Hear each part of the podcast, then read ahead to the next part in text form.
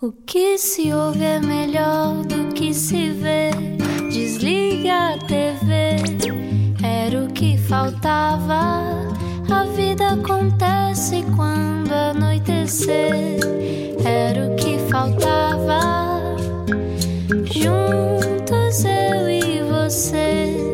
Boa sexta-feira com a Rádio Comercial. Obrigado por estar no Era o que Faltava. Mais uma vez arrancamos este programa. Quem nos ouve precisa de saber isto. Arrancamos este programa com Ana Martins a fazer desenhos numa folha. São símbolos maias, não, não são nada, são, São- só rabiscos. são os riscos Normalmente faço assim umas espirais e umas florzinhas e É coisas que eu- assim. isto é atenção, nós vamos com quase eh, dois, já passaram dois meses Uhum. deste programa juntos. E eu, durante mais de um mês, acreditei seriamente que tu estavas a escrever coisas inteligentes. Porque tu, o ar, o ar Poesia com, profunda. Sim, o ar Também como faço. tu escreves isto parecia coisa inteligente. E de repente, depois comecei a ver, são só riscos. Pronto, desculpa. Peço desculpa Ter- por esta introdução, mas tinha que ser. Exato, desculpa ter Precisamos- desapontado. Olha, Sim. hoje é, é sexta-feira, é também Black Friday, mas é também dia sem compras e estamos com alguém que valoriza bastante o não desperdício. Quem é que nós temos cá hoje? E agora, uma introdução pomposa.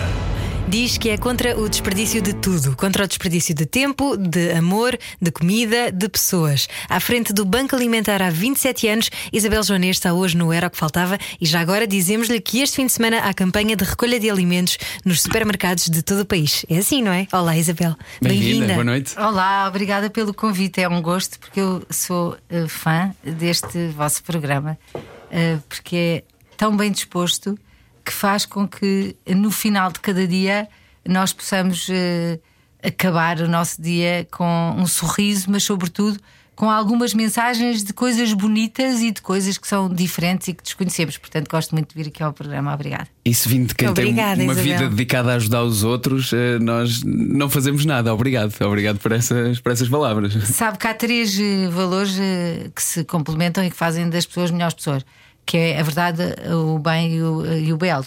E vocês têm este condão de nos trazer eh, muitas vezes imagens do belo, porque na maior parte das vezes neste programa há pessoas ligadas à cultura ou pessoas que têm uma ligação a artes eh, que eh, muitas vezes até desconhecemos. Há menos palco e menos oportunidade de mostrar este tipo de coisas.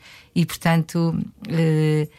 Tenho muito, muito gosto em estar aqui hoje. Mas é importante dizer também, eh, costuma ouvir-nos porque a essa hora ainda está a trabalhar, está a recolher alimentos. Uh, sim, tenho esta, como começou, tenho esta, este bicho dentro de mim de luta contra o desperdício. E uh, o desperdício de comida é talvez aquele em que se tem tangibilizado mais a minha atuação diária, uh, seja no Banco Alimentar contra a Fome, seja através de uma iniciativa que os meus filhos começaram há para aí 13 anos, de recolher em cinco padarias e pastelarias ao, ao lado de nossa casa as sobras do dia os meus filhos casaram, formaram-se, casaram, foram eh, para as suas vidas, eh, dois deles, eh, um em Madrid e outro em Londres, mas a ideia de poder refazer a volta todos os dias às oito da noite continuou e eu assumi com um grupo de voluntárias a quem eu hoje aqui agradeço. Esta volta das sobras ali à volta da minha casa em Oeiras e temos estas padarias que não deitam nada fora e que têm tudo preparado para eu poder levar para o Banco Alimentar contra a Fome. E, portanto, diariamente, enquanto recolho bolos, ouço eh, era o que faltava e penso sempre que a companhia que me fazem eh, durante esta volta. E era o que faltava a ver Que bonito. desperdício. Obrigada, Muito Isabel. Obrigado. De onde é que vem essa, essa sua hum, confrontação com, com, com este desperdício? Começou cedo a fazer voluntariado, quando é que juntou as duas coisas também? Quando é que tudo isto se fundiu e veio parar aqui? Eh, Eu penso que esta ideia de, de- de não desperdiçarmos eh, bens e não desperdiçarmos pessoas e não desperdiçarmos tempo vem muito da educação que tive em pequena, mas também vem. Eu sou economista.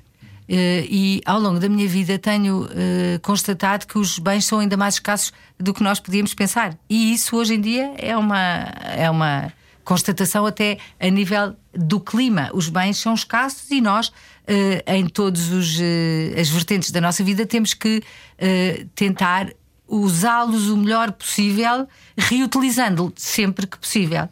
Uh, e uh, enverdámos por uma sociedade de hiperconsumo que desvaloriza estes bens, mas desvaloriza também todo o trabalho que está associado à produção dos bens, e ao desvalorizar tudo isto, faz com que haja um gasto estúpido e desperdiçado de recursos. E, portanto, tenho esta inquietação uh, e com aquilo que é a minha vida ali no Banco Alimentar, onde sou voluntária há 28 anos, e com aquilo que se tem podido fazer de recuperar uh, bens, de recuperar pessoas, uh, com uh, o projeto da Entreajuda que abriu um banco não alimentar há 16 anos, temos visto que há tanto desperdício de bens que podem ser aproveitados que é uma estupidez pessoas que podem induzir outros a aproveitá-los, a não o fazerem. E é isso que temos feito. Mas é essa sociedade de hiperconsumo de que falava é quase um vício que, que, temos todos nós, não é? Eh, eu sei que é uma coisa geracional também, que um, as gerações mais antigas preservavam mais e ainda são capazes de arranjar qualquer coisa quando estraga. Hoje, as gerações mais novas estraga, vai para o lixo, não é? Porque uh, uh, o valor dos bens hoje é diferente, o valor que atribuímos aos bens é diferente, mas também o custo dos bens é diferente. E, portanto, eh, quando, por exemplo, o ferro de engomar em casa se estraga, eu tento primeiro arranjá-lo e, se calhar, eh, eh, um dos meus filhos pensa porque é que a mãe vai arranjar quando o ferro de engomar se compra por 10 euros. E, portanto, o valor relativo das coisas é diferente. Quando compramos um bem que é muito barato, não, eh, muitas vezes não temos consciência de tudo aquilo que está envolvido e de todos os recursos e todos, todo o esforço eh, que está ali. Portanto, desvalorizamos o próprio bem. E em última análise, do lixo que vai fazer, não é? Do, do lixo que uh, descartar tem. E por isso, quando uh, criei uh, o Banco de Bens Doados e o Banco de Equipamentos, que são, no fundo, irmãos do Banco Alimentar contra a Fome com não alimentos, nós conseguimos, por exemplo, pagar o salário de duas pessoas desempregadas apenas com o lixo informático que de, conduzimos para a correta reciclagem. Isto é incrível. Nós recuperamos pessoas que estavam fora do mercado de trabalho com aquilo que é o lixo informático uh, que os outros já não aproveitam. E, portanto, vivemos numa sociedade que, é, uh, que desvaloriza todos os seus recursos. Uh, neste período da pandemia, assistimos a, a, coisas incríveis, como, por exemplo, um, bens que se vendiam muito menos porque as pessoas estavam confinadas em casa e estou-lhe a falar desde lenços de, de assoar até pasta de dentes, eh, escovas de dentes, a fraldas de bebés. Como tinha havido uma perspectiva de vendas que não se realizaram porque as pessoas ficaram confinadas em casa e todos estes bens iriam para a terra, iriam ser destruídos porque as empresas estão dimensionadas para uma determinada produção, as cadeias de distribuição para, um determinado, para uma determinadas vendas, e isso não se verificou. Então, uh, o que vejo hoje que é uh, muito, muito positivo é que há esta ideia da sustentabilidade nas empresas que optam por doar os bens e têm com isso até benefícios fiscais em vez de os destruírem. Porque aqui há muito poucos anos as empresas mandavam para aterro uh, e pagavam por isso sem se preocupar muito com os impactos ambientais. É isso que nós precisamos? É de um, de um incentivo económico para termos noção desse desperdício? Precisamos de um incentivo fiscal com fiscal, certeza, claro. mas precisamos, sobretudo, de uma mudança uh, completa de mentalidades. E, portanto, temos que valorizar os bens e uh, as pessoas e o trabalho, porque quando desvalorizamos os bens, estamos também a desvalorizar o trabalho envolvido para os produzir. Já que estamos numa de falar, às vezes, de coisas difíceis de conquistar, mas que podemos sonhar, porque este programa também serve para isso, uma das frases que, que me ficou de uma entrevista da Isabel é que o seu maior sonho é fechar o banco porque significava que ele não era preciso. O que é que é preciso para chegar até aqui? Uh, eu gostava muito de poder fechar o banco alimentar. E uh, fechar o banco alimentar, ou os 21 bancos alimentares que hoje há no território nacional, e deixe-me fazer um ponto: hoje há 21 bancos alimentares em Portugal que contribuem para a alimentação de 4% da população portuguesa. Mais de 400 mil pessoas comem alimentos que vêm do banco alimentar, de um banco alimentar da sua região, através de uma parceria que temos com uh, muitas instituições que no terreno levam esses bens às famílias que precisam. Porque também temos que ter a certeza que todos os bens que são distribuídos são distribuídos a quem precisa e que não há aqui uh, fraudes, duplicações ou que uh, as pessoas não se estão a encostar. Mas o que é que é preciso para fechar o banco alimentar? Primeiro, é preciso um correto planeamento daquilo que é produzido e consumido, o que em termos económicos, eu sou economista, é mais difícil, porque nem sempre a oferta casa com a procura, uh, mas sobretudo é preciso esta certeza ou esta ideia de que todas as pessoas têm direito a ser autónomas de um ponto de vista da sua própria vida e que não precisam, não há pessoas que precisam de ajuda, seja do Estado, seja das instituições, seja dos familiares, para poder viver. Todos nós podemos ter uma vida digna e para isso todos nós temos que ter um salário digno e temos que ter um salário digno que, é condizente com o trabalho que exercemos, mas que nos permite ter e às nossas famílias tudo aquilo de que necessitamos.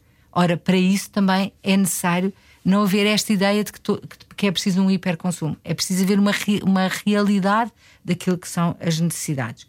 Estamos muito longe disso. Nós em Portugal temos um milhão de pessoas que vivem com menos de 250 euros. E temos uh, 2 milhões de pessoas, um quinto da população portuguesa, que vive com menos de 450 euros por mês. Estas pessoas não podem ter uma vida completamente livre, porque são dependentes das ajudas.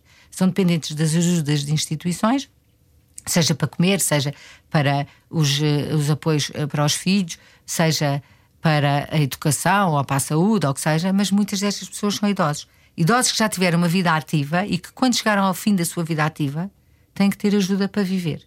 Porque têm, são confrontados por muitas vezes entre escolher comer ou tomar os remédios de que necessitam para ter uma vida sem dores. Então, tínhamos que conseguir, eu se pode parecer que isto é idílico, pode ser que demore muitos anos, mas temos que querer caminhar no sentido de construir um Portugal mais próspero, mais fraterno, onde todas as pessoas têm tudo aquilo de que necessitam, mas em primeiro lugar porque conseguem trabalhar e ser responsáveis para isto. Porque só, só dar apoios sociais então faz com que a nossa sociedade fique amolecida e encostada aos apoios sociais. E isso também não é bom, porque torna-nos dependentes e existencialistas e ficamos acomodados a, com a certeza de que alguém vai resolver o problema, seja o Estado, seja uma instituição, seja uma entidade. E, sobretudo, para os mais novos, isso faz com que uh, haja uma transmissão intergeracional da pobreza que também não é boa e que em Portugal é um dos países da Europa onde ela é mais severa. Nós temos que dar futuro e a ideia uh, aos nossos jovens que eles são responsáveis pela própria vida e que podem sê-lo, mas para isso têm que estudar, têm que uh, ser, querer ter bons resultados. Sendo que o elevador social em Portugal é muito difícil, não é? De, de escalar. E, e, ao mesmo tempo isso significaria que a economia tinha que levantar voo tipo foguetão, a economia portuguesa, que é coisa que anda sempre aqui um bocadinho e, e a com o pé na travão. De todos nós, não é? Isso é um impacto, é um impacto gigante, é uma, é uma mudança que, que é impossível fazer, e a Isabel fala muito disso, do, do ritmo com que esta mudança acontece, é uma coisa lenta. É, é, esta, esta consciência de que estamos a desperdiçar coisas que aprendemos durante tantos anos que não que podemos negligenciar, não achando que é desperdício, é uma coisa muito lenta. Isto faz-me faz lembrar, e desculpa interromper, Tana, mas fez-me muito lembrar um, um, um provérbio chinês que eu acho muito bonito que é. Deu, um homem, deu ao homem um peixe e ele vai se alimentar por um dia. Ensina o homem a pescar e ele vai ter peixe para o resto da vida. É isto, isto é uma mudança de paradigma dentro da nossa cabeça. Não, não é só social ou político. Não, é, é, é tal e qual, é uma mudança mas essa mudança tem que ser induzida e tem que ser incentivada. Eu só espero que não sejam desperdiçadas, por exemplo, as verbas todas europeias que aí vêm, fazendo mais do mesmo ou, e não ousando fazer diferente. Mas fazer diferente isso significa que haja uma estratégia realmente de construção, de dinamismo económico e social em Portugal. De construção nós de emprego, de riqueza.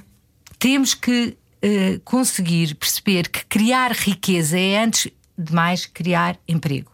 Quem é que pode criar emprego? São as empresas. Então temos que apoiar as empresas para que criem mais emprego. E não podemos pôr todas as verbas que vêm no setor público, onde o emprego que é criado é com certeza muito menos bem muito menos bem escrutinado e muito menos bem aplicado do que aquele que é no setor uh, privado. Temos que apoiar as ideias novas de jovens, as startups. Podem ser que falhem uma vez, Falham uma, falham duas, mas à terceira, se calhar, são vencedores porque aprendem. O que é que nós temos hoje? Temos uh, poucos, uh, graças a Deus, temos hoje em dia alguns empresários ligados às tecnologias muito mais ousados e temos muitas empresas que são uh, referência não só em Portugal, mas também uh, no estrangeiro. Mas as empresas tecnológicas são empresas que geram muito pouco emprego e, sobretudo, são empresas que absorvem muito pouco aquele, aquele, uh, aquele força de trabalho menos qualificada que há em Portugal. Quando nós hoje temos uh, jovens que saem das universidades e que têm que ser caixas de supermercado ou até trabalhar em peixarias, o que é que nós estamos a fazer? Estamos a fazer com que todas as pessoas menos qualificadas não tenham lugar no mercado de trabalho. Ora, temos que pensar em emprego para todas as pessoas, independentemente das suas qualificações. Porque não podemos estar a chutar para canto as pessoas que realmente hoje não têm todas as qualificações. Ou as formamos, mas formamos mesmo, não é uh, falsas formações uh, que não servem para nada, enquanto estão no centro de, de no, no, centro de, no subsídio de desemprego, ou as formamos realmente aquilo que o mercado pede, ou então ajudamos as empresas a que possam fazer isso, porque fazem com certeza melhor que o Estado. Então, aquilo que eu digo é que gerar riqueza não é pecado, nem é errado. Ao contrário, gerar riqueza é aquilo que o nosso país precisa para poder uh, levantar voo, como dizia. E deixem-me só recordar que estamos a falar com Isabel Jonet, que leva a vida, apesar de dizer que as pessoas não se devem encostar, mas que leva a vida a ajudar pessoas que não têm dinheiro suficiente para uh, encher a despensa lá em casa, não é? E que vão ao banco alimentar frequentemente para conseguir uh, comer. Essas pessoas são aquelas que têm que ser ajudadas. São as pessoas que realmente precisam, que realmente chegaram ao fim da vida e têm 250 euros para viver ao menos que isso e que não têm alternativa do que senão ser ajudadas. Essas pessoas merecem a ajuda e têm que ser ajudadas. Temos que conhecê-las e temos que levar-lhes o amor que necessitam para poder ter uma vida. São mães sozinhas com filhos deficientes. São eh, famílias em que ambos uh, trabalham, mas aquilo que ganham não chega porque têm uma renda de casa caríssima. Nós em Portugal temos um problema grave de habitação as rendas de casa são muito, muito elevadas. Não é só as rendas de casa nos centros das cidades, é nas periferias. As pessoas vivem mal, com rendas muito caras, e temos outro problema que é uh, o valor, uh, o custo das creches e dos infantários. E, portanto, famílias com filhos pequenos vêem-se mesmo aflitas para poder pagar a renda de casa, os infantários ou a creche dos filhos, porque só estes três itens já é mais do que um ordenado dos dois.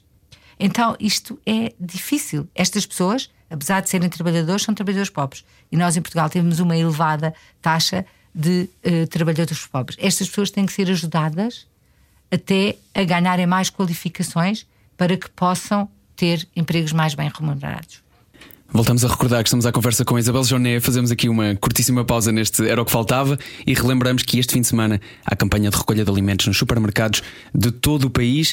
Ouvia dizer há pouco, graças a Deus, eu quero perceber como é que a fé também uh, move nestes últimos 28 anos à frente do Banco Alimentar. Já voltamos à conversa. De volta para a segunda parte do Era o que Faltava. Obrigado por estar connosco. Estamos hoje à conversa com Isabel Joné, a caminho deste fim de semana, onde vai acontecer mais uma recolha de alimentos nos supermercados de todo o país.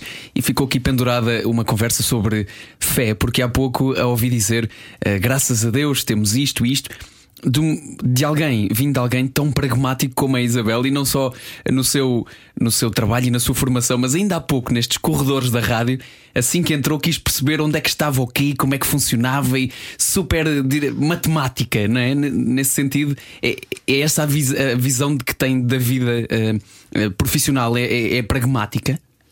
Sim, eu sou muito prática e muito pragmática e gosto de perceber as coisas e, sobretudo, quando entrei aqui eh, no edifício da rádio comercial, que já a conhecia, era uma coisa que me mete sempre um bocado de confusão. Como é que uma, uma, uma, frente tão pequena tem um fundo tão comprido? E estava a querer só perceber, em termos de arquitetura, se isto eram dois prédios, se atravessava, realmente percebi. Mas teve a curiosidade de uh, quem é que faz o trânsito e as notícias tudo, e onde é que estão saber. e Era como. a partilha de recursos. No fundo, a, a, a, a rádio comercial uh, tem várias rádios cá dentro, não é? Exatamente. E estava uh, a, a, a, queria saber como é que vocês partilhavam aqui os recursos, porque se para há, não haver desperdício, Isabel Janeiro. Claro. claramente. Uh, porque claramente. se há aqui uh, embora com, uh, com estilos diferentes, mas se os, os, os, consumidores da rádio todos querem saber do trânsito, da meteorologia, etc., era, era sensato que houvesse aqui recursos partilhados. Só foi uma curiosidade que uhum. eu sou realmente perita em logística e hoje em dia gosto muito de saber como é que as coisas arrumam. Isso que você disse de um pensamento matemático, eu tenho um pensamento muito matemático e muito pragmático, e acredito quando as pessoas conseguem olhar para a matemática como algo que resolve problemas, resolvem melhor os seus problemas, desde seja desde, desde arrumar o carro até arrumar as, as tampas das caixas de Tupperware uh, no, nosso, no nosso armário. Não gosto nada de coisas mal arrumadas. Mas Nem a... as meias, meias por cores, tampas por. Porque isto depois é mais eficiente quando vamos tirar. Mas há uma questão que às vezes está associada ao pensamento matemático. Isto se calhar foi meio rasteira, mas é lá que eu quero chegar. Eh, porque também tenho uma mulher assim em casa com pensamento hipermatemático. E há uma coisa que se, que se costuma desassociar a esse pensamento muito pragmático e muito matemático que é a emoção. Isto é uma defesa para quem trabalha a salvar vidas de outros? Eu digo que não. Eu acho que isso coexiste e se calhar esse pensamento mais racional e mais pragmático até permitem ver com maior objetividade aquilo que são as necessidades dos outros e conseguir chegar-lhes com maior eficácia e, maior eficiência. Uh, quero crer que é assim. Mas uh, eu sou uma mulher de fé e não fujo à sua pergunta.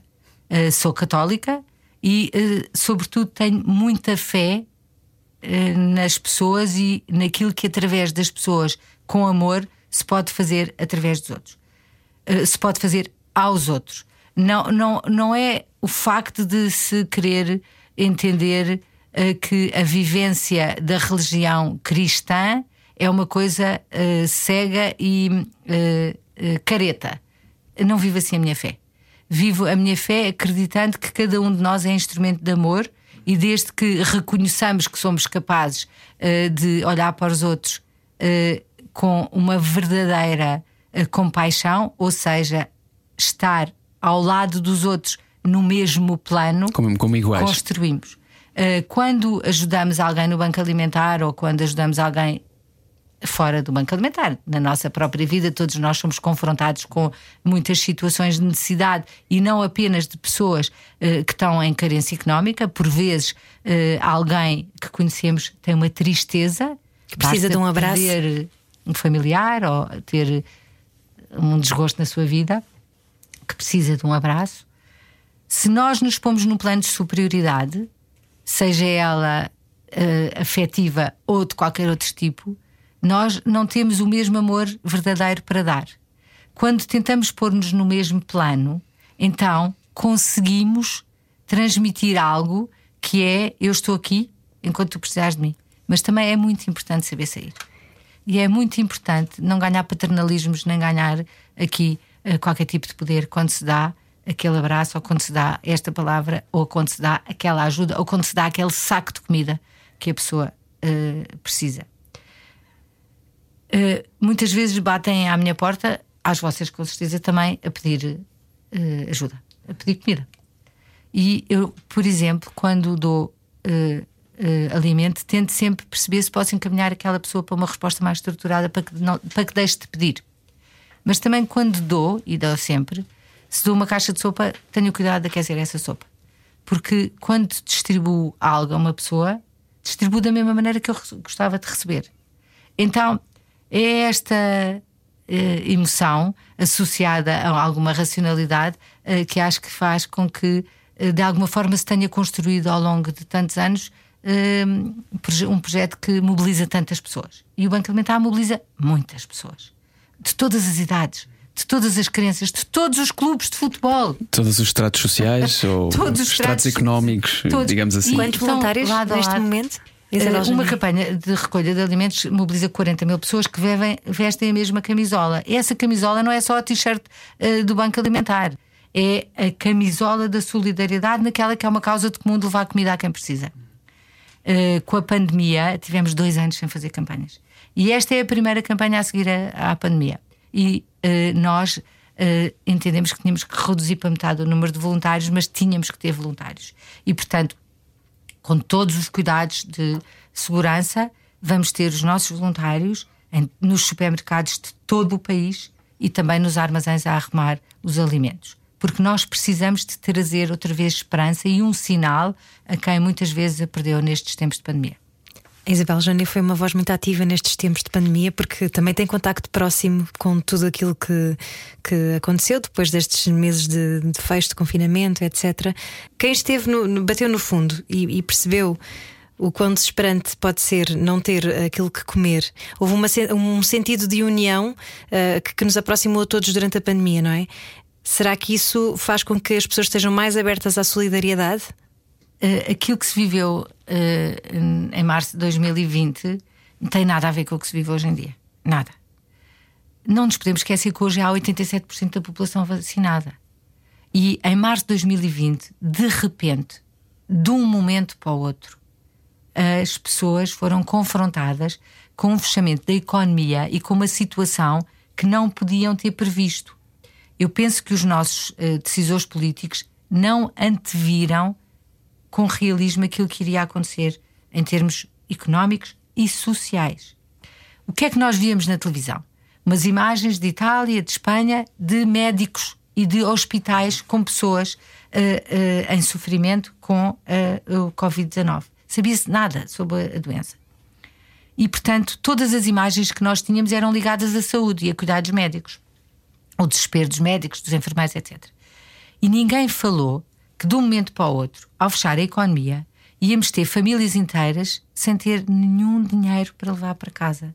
E este nenhum dinheiro é zero euros. Não é, porque naquele primeiro momento nem sequer havia apoios sociais.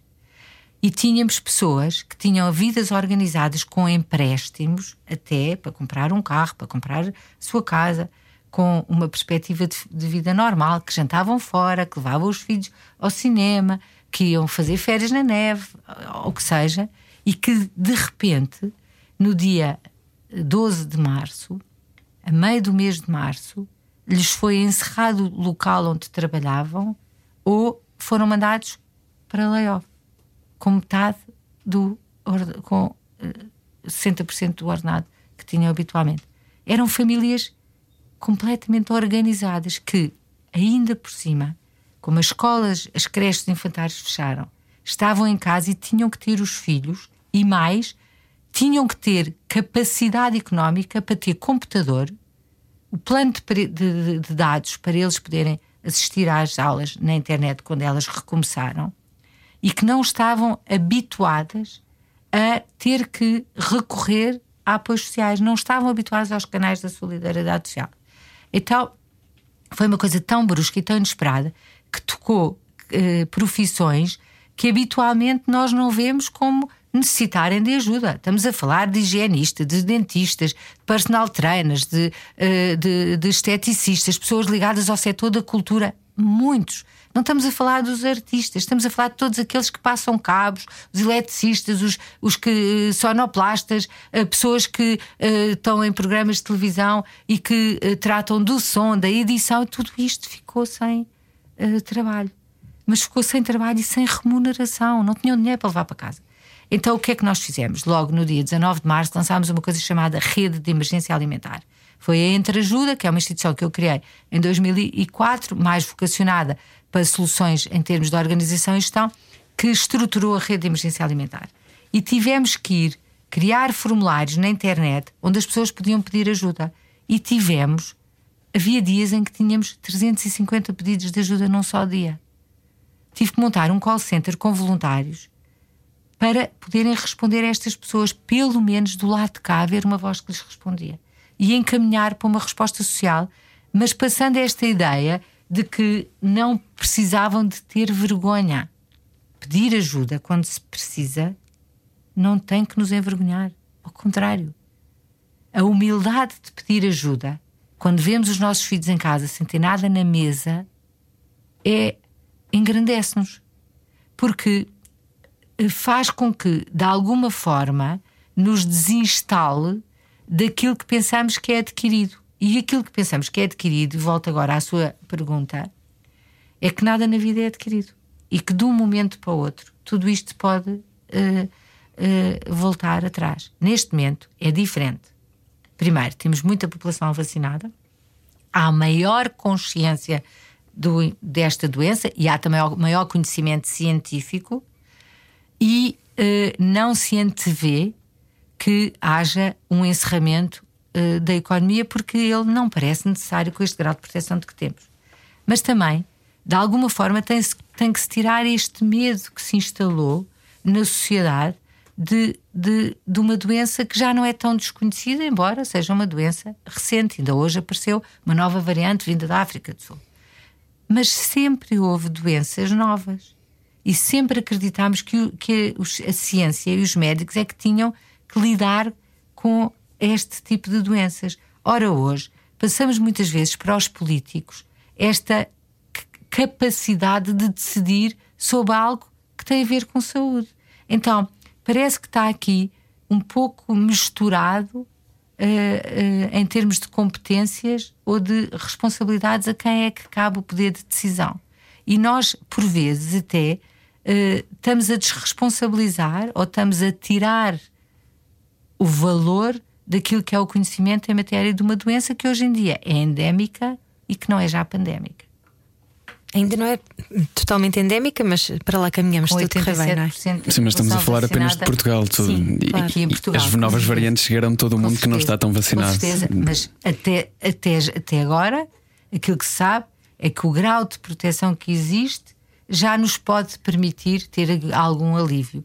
E temos que pesar se o impacto social e na economia não é superior aos estragos que uh, pode ocorrer.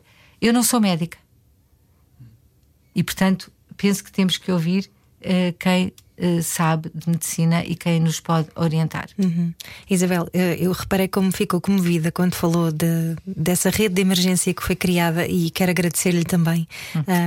porque é, é muito inspirador e e além disso, uh, parece-me que eh, vem de uma força um bocadinho inabalável de uh, perceber que tem de agir e de não pensar duas vezes. Onde é que vai buscar essa força quando se calhar também estava a debater-se com os seus próprios medos e anseios em relação à pandemia? Olha, isto foi quando, quando decidi estruturar a rede de emergência alimentar, foi uma coisa incrível. Estávamos a almoçar, acabado de almoçar em família.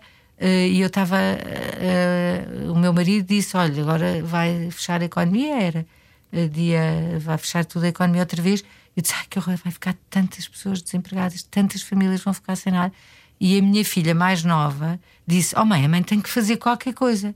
E era um sábado à tarde. E eu sentei-me e sempre que eu tenho que fazer algum projeto faço alguma coisa de mão. Faço tapetes de reosa, ou faço tricô ao bordo, ou faço empalho cadeiras.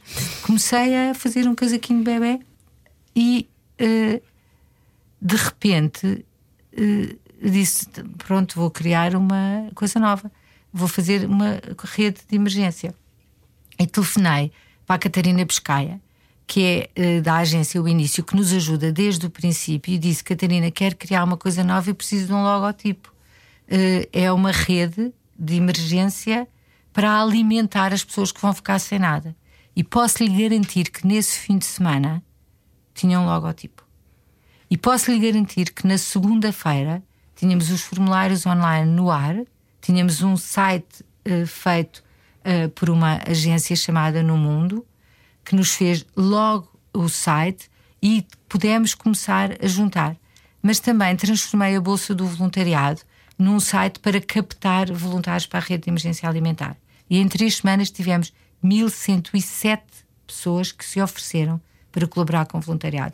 E, portanto, pudemos, de alguma forma, uh, pôr a rede de emergência alimentar a mexer mas os, eh, eu, eu, decidi abrir pessoalmente todos os mails que vinham para a rede de emergência alimentar e as situações pessoais eram devastadoras. A maior parte das pessoas tinham filhos. Muitas pessoas não tinham nada para lhes dar de comer. E havia pessoas que diziam: Eu nem sequer tenho ideias de que possa fazer para o almoço, porque eles almoçavam sempre na escola. Foram situações de famílias inteiras que ficaram sem nada pessoas que tinham uma vida normal que voltaram para a casa dos pais.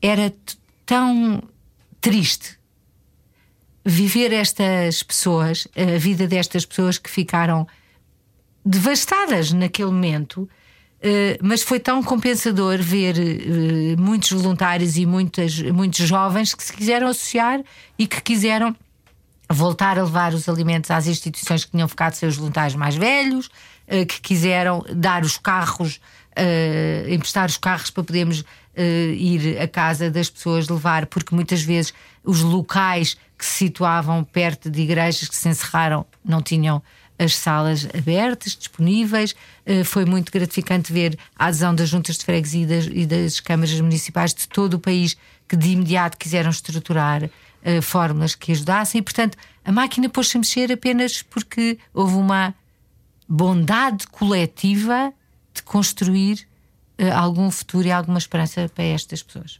E acha que todos nós temos essa capacidade de bondade coletiva ou é preciso ter um gene de de, de, de cuidador, no seu caso, de, de, pensar no outro?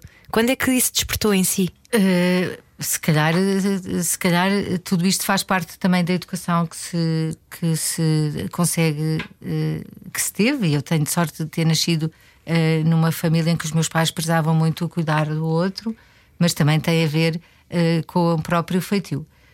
mas tudo isto se educa, e por isso eh, quando eh, lançámos a Bolsa do Voluntariado, e muito em breve vamos lançar um site novo, a ideia é que o voluntariado possa fazer parte eh, da educação, mas como elemento de cidadania ativa. Uma pessoa que é voluntária não é só uma pessoa que é boazinha. Bonzinhos ou mauzinhos, todos nós podemos ser. Depende do enquadramento e das circunstâncias, mas também depende muito da ocasião que temos para poder expressar aquilo que somos capazes de fazer. Então, em momentos mais de crise, somos postos à prova quando somos enquadrados numa estrutura em que o bem gera uh, uh, mais valor, todos nós somos induzidos a, a fazer o bem. Durante a pandemia, houve múltiplos casos de exemplos de ações de voluntariado anónimas de pessoas que não sabiam nada sobre isto, mas que desde pôr uma carrinha à porta do Hospital de Santa Maria para que os bombeiros pudessem descansar, ou alunos que quiseram levar um, pizzas aos, aos uh, enfermeiros que, coitados, passavam horas e horas, se calhar nem tinham tempo para comer, ou, por exemplo, a Nestlé que uh, teve menos capacidade de entregar café nos restaurantes e que pôs a frota de carrinhas da Nestlé ao serviço do Banco Alimentar e distribuímos uh, muito, muitos alimentos. Há exemplos espetaculares desde que haja uma ideia congregadora de construir um mundo melhor. A Isabel começou como voluntária no Banco Alimentar contra a Fome em 1994, fazendo um balanço deste, de todos estes anos e também agora um bocadinho de forma pessoal. Quais foram os seus maiores, uh, as suas maiores conquistas? Olha, eu digo que eu hoje em dia sou uma mulher muito mais rica e muito mais realizada. Apesar de não ter ordenado há ah, mais de 20 anos. Pois é. Uh, uh, mas não, essa, a minha riqueza é uma riqueza de tudo aquilo que se pôde construir, mas sobretudo de tantas pessoas que eu conheci. Tantas pessoas espetaculares, pessoas que uh, se, não se conhecem e talvez aquilo que eu diga que eu tenho sorte é de poder ser a voz e a cara dessas pessoas todas. Todas as pessoas que ao longo da minha vida construíram a minha vida e fizeram uma mulher melhor e fizeram a minha família melhor, porque eu sou, a minha família é diferente para este rumo profissional eh, voluntário que eu escolhi. Mas tantas pessoas que eu tenho conhecido ao longo da minha vida, desde pessoas que não têm casa e são sem abrigo, eh, até pessoas que uh, são muito ricas todas as pessoas que se deixam tocar e que sentiram que poderiam uh, contribuir de alguma forma para, para, construir um Portugal mais justo e mais fraterno, são pessoas que uh, me marcaram. Um dia gostava muito de, de poder uh, escrever muitas histórias e muitos encontros que fui tendo ao longo da minha vida, todos, a maior parte deles, muito bonitos. E se foram raros os momentos feios ou menos bonitos que tive, uh, alguns uh, públicos até, mas que não, não deixam nenhumas marcas. Porque aquilo que se foi construindo e que é realmente marcante é tudo aquilo que ficou. Olha, está a ser tão bonito que acho que vamos continuar esta conversa em podcast, até porque Há aqui olhos molhados nesta sala, desde o meio desta conversa. A bondade comove sempre. É? Continuamos então em podcast. Acompanhe-nos em radiocomercial.ol.pt. Já a seguir, comercial by night. Obrigado por estar connosco. Hoje estivemos à conversa com Isabel- Isabel Jonet e nunca é demais recordar que este fim de semana, dois anos depois, volta a haver campanha nacional de recolha de alimentos em supermercados de todo o país para o Banco Alimentar. Bom fim de semana, beijinhos e abraços. Continuamos esta conversa com a Isabel Jonet, desta vez em podcast. Obrigado por continuar connosco mais um bocadinho, por se voluntariar a ficar connosco durante, durante mais um bocadinho, porque realmente é, é difícil terminar uma conversa como esta, eh, assim como eu presumo que seja difícil. ehm, terminar o que quer que seja. É que tantos anos depois, e não paro de ter isto na, na minha cabeça, a Isabel está há tantos anos ligada a esta, a esta causa ehm, e, e a, e a cada coisa que acontece no mundo. Sente que, tal como falámos há bocadinho da pandemia, sente que parece que se retrocede naquilo que já foi feito durante tantos anos nesse trabalho. Isto perde-se ou só se ganha? Às vezes perde-se, outras vezes ganha-se, mas eh, sempre que há uma crise destas e um apelo à solidariedade coletiva, eh, nós ganhamos consciência e isso eh, há um ganho. Apesar disso implicar sofrimento de outras pessoas. há um ganho coletivo Claro, até quando podemos de alguma até, não é? forma quando podemos de alguma forma contribuir para inverter até algumas práticas e algumas, alguns costumes. Eh, a pandemia eh, chocalhou-nos a todos um bocadinho. E a pandemia obrigou-nos a olhar até para o mundo de uma forma diferente, pondo até em causa, eh, ou fazendo-nos até duvidar de muito daquilo que achamos que é, é adquirido. Nada é adquirido. Nós, desde o momento em que nascemos, começamos a morrer. Só que não temos a consciência de que a nossa vida é tão frágil quanto ela realmente é.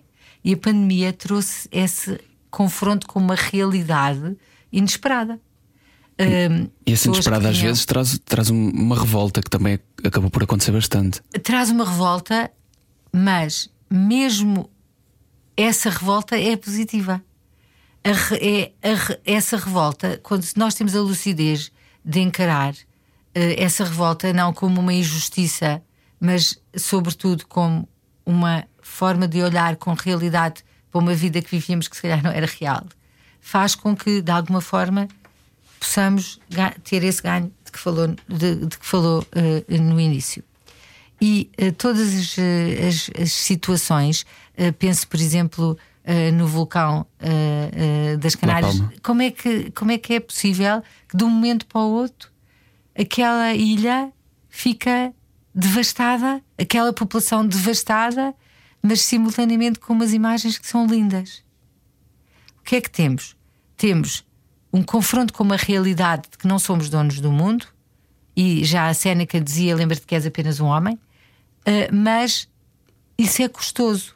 Custa-nos admitir de que somos apenas homens. Então, hoje vivemos num mundo que é muito rápido, é tudo muito voraz, as comunicações são imediatas, ah, temos o WhatsApp ah, e os grupos do WhatsApp e os ah, Twitters, tudo que nos exigem de nós uma velocidade que é uma velocidade de máquinas que nos desumaniza. Quando não respondemos a um mail, a um WhatsApp logo, a seguir recebemos alguém, então se é próximo, mas estás doente? E nós não temos o direito de não querer responder ou de pensar, de pensar, de ter tempo para pensar. Eh, situações destas podem gerar revoluções que são boas. Se tivermos a lucidez e a humildade de pensar onde é que nós estávamos a ir, no bom sentido, no mau, no mau sentido. E portanto penso que eh, há sempre um ganho, mesmo na perda. Se soubermos ver que somos apenas humanos. Há pouco perguntava-lhe quando é que tinha despertado esse gene em si. Eu sei que quando era criança fazia voluntariado no Hospital de Santana, não é? Ali na, na parede, mais Sim. ou menos, não é? Hum, qual é que foi ah, o ímpeto para continuar? Foi a reação das pessoas? Foi o sorriso das pessoas? Ou foi aquilo que sentia dentro de si? Eu, eu penso que quando se faz voluntariado, uma pessoa eh, ganha muito, ganha muito uh, na própria vida. Uh, ganha pelo que se pode dar aos outros, se pode contribuir para, para felicidade dos outros, mas também para nós termos um sentido de realidade e de outras realidades. Uh, por isso tenho já defendido que se deve ter o voluntariado desde a escola e que o voluntariado não é necessariamente ter que ter exclusivo na área da solidariedade social. Se conseguimos estruturar dentro de escolas, dentro das escolas públicas, por exemplo, projetos de voluntariado na própria escola, como tratar do ambiente da escola, não deixar degradar uh, todos os equipamentos, uh, cuidar de, do jardim, uh, ter os papéis todos bem cuidados. Se se conseguir despertar o olhar, então está-se a ter um sentido de voluntariado, mas enquanto cidadania, enquanto participação ativa naquilo que é uma, uma comunidade que é nossa, da qual fazemos parte, mas que faz parte de um país, que faz parte de um mundo e assim contribuir para um, um bem que é maior. Posso dar-lhe esta, esta perspectiva? Tenho pensado sobre isto. Um, e, e, provavelmente isto é uma coisa muito geracional, mas há, há pouco falou sobre este pro, problema de, de, de haver pessoas a fazerem um, de pessoas não qualificadas deixarem de ter trabalho por haver quase um excesso de, de, pessoas qualificadas. Não sei se será este o termo correto, um excesso, mas, mas isto acontece muito. E isto fez-me pensar na, naquela, naquela geração que viveu, e eu apanhei eh, bastante isso: de tens que estudar. Os meus pais não estudaram e eu tive que estudar, mais do que até eu que quis durante a, aquela altura. Toda a gente tinha que ser engenheiro e doutor, e havia muita esta pressão. Não sei se ainda existe, mas calculo que ainda existe bastante. Um, e uma coisa que estudar e todo este rápido aparecimento de, de, de algumas coisas que falou há pouco, de, dos WhatsApps ao Twitter e da internet, fez-nos ganhar uma dimensão eh, bastante grande uh, daquilo, que é, daquilo que é o mundo e de tudo. De, da rapidez com que as coisas acontecem à nossa volta. E fez-me fez -me perder a mim, isto é uma, uma coisa muito pessoal, mas acredito que várias pessoas possam identificar, o sentido de comunidade fez-nos fez-nos achar que se eu posso mudar o mundo ou fazer uma coisa que tenha impacto no mundo inteiro, neste planeta todo, porque é que eu vou perder tempo a fazer uma coisa aqui mesmo ao meu lado? Sente que isto vai ser. Eh, é um problema real e que é uma coisa difícil de mudar? Bom, eh, isso é uma data de questões nessa sua questão. Eh, é também próprio Desculpa da cidade. Mas estou a pensar. Esta cidade, este turbilhão de coisas que nos atormenta, este turbilhão de coisas que nos preocupa, eh, sem conseguir, até numa lógica matemática, eh, puxar um fio que depois uhum. permita juntar uma data de pontos. Venha de lá essa racionalidade. Então, aquilo que lhe digo é: sem educação não pode haver qualificação e não pode haver maior riqueza. Tem que haver educação e a escolaridade tem que ser obrigatória. Mas há aqui um tempo de transição. E, portanto, neste tempo de transição, não podemos chutar para canto as pessoas menos qualificadas, tirando-lhes as oportunidades. Mas também temos que criar oportunidades melhores e diferentes para as pessoas mais qualificadas. Mas eh, quando eh, há pouco dizia que as pessoas perdem o sentido da comunidade porque acham que têm que fazer grandes coisas que sejam vistas pelos montes e que partilhem muito nas suas redes sociais e que suscitem muitos gostos, há uma frase que é act local, think global. E portanto o que nós temos que fazer é agir local com um pensamento do global. E o global é se cada um de nós mudar o nosso pequeno mundo, contribuir para comunidades mais justas, então podemos estar a, a ter um, um mundo uh, todo mais justo. São coisas pequenas. Uh, por exemplo, uh, tem, temos o, a entreajuda situada no bairro da Quinta do Cabrinha, na Avenida de Ceuta, em Lisboa. E neste bairro da Quinta do Cabrinha há uma instituição que pessoa, apoia pessoas que têm problemas uh, de olhos. Pessoas que uh, veem mal e que muitas vezes têm que atravessar a Avenida de Ceuta. E a passadeira de peões da Avenida de Ceuta não tinha um sinal sonoro para os individuais poderem atravessar a, a Avenida de Ceuta em segurança. É tão simples quanto isso. Eu fiz um requerimento à Câmara pedi para pôr o sinal sonoro e um mês depois o sinal sonoro estava lá. Eu tenho sorte que vejo bem. As pessoas da Entreajuda veem bem. Mas no nosso bairro há uma associação que apoia pessoas com invisuais. Então nós vamos ajudar estas pessoas a poderem atravessar a Avenida de Souto em Segurança. Então, se todos nós pudermos sair de nós e preocupar-nos com os outros que é à nossa volta, podem correr riscos ou podem ter uma vida melhor. Estamos a agir local, uh, mas estamos a pensar global. O poder do contágio também, não é? De, pelo nosso exemplo, conseguimos de alguma maneira mudar quem está à nossa volta e sucessivamente. Para que tenham uma vida melhor, em segurança. Na Avenida de Ceuta, muitas vezes havia pessoas atropeladas. Porque é que estas que não veem ou de estar em risco? Não é preciso. Uhum. Com um sinal sonoro na passadeira dos peões. Estava Já se resolveu. Estava a falar há pouco sobre os voluntários não terem de ser os bonzinhos, que é mais um exercício de cidadania, mas muitas vezes há quem uh, faça voluntariado só para tirar uma fotografia e pôr no Instagram também, não é? Olha, se isso puder gerar uh, outras pessoas a serem voluntárias e se algumas dessas se deixarem tocar uh, por essa capacidade de participar e construir um mundo melhor, já serviu para alguma coisa mas para a própria pessoa é que é um bocadinho redutor. Então, se tira uma fotografia só para mostrar que é uh, participante uh, em ações de solidariedade, sejam elas de que tipo for, ligadas ao ambiente, ligadas aos animais, ligadas à solidariedade social, se é só para mostrar aos outros sem mudar nada em mim, então isso é um bocadinho redutor. É pena. Uh, eu acredito que o voluntariado é uma expressão de cidadania ativa e é talvez um dos exemplos uh, importantes de como podemos uh, gerar uh, ciclos de energia positiva. E, portanto, tem que ser algo mais do que uma fotografia que tiramos. A fotografia muitas vezes não é necessária. Mas que façam. Que, seja, que façam. Mas que se faça voluntariado. Com as fotografias, que se faça voluntariado. Isabel, muito obrigado por ter estado connosco hoje. Não era o que faltava. Foi um, um prazer falar consigo e, e ouvir esse, esse exemplo e, acima de tudo, essa racionalidade. Uh, tenho que trabalhar sobre isso. Eu, eu, eu é que agradeço muito uh, o primeiro convite, não é? Mas a persistência deste programa de nos trazer assuntos e pessoas que nos ajudam a refletir em vários temas e uh, eu tenho a sorte de poder ser ouvinte regular deste programa e vou continuar a ouvir. Obrigada. Obrigada, eu, Isabel E agora já sabe que eu sou uma chorona, porque já me viu presencialmente. Vão chorar, é, vão chorar. Como se as pessoas, que choram, as pessoas que choram são pessoas que se comovem. Quem se comove uh, vai mais facilmente ao encontro de, dos outros. Obrigada, Isabel. Obrigado.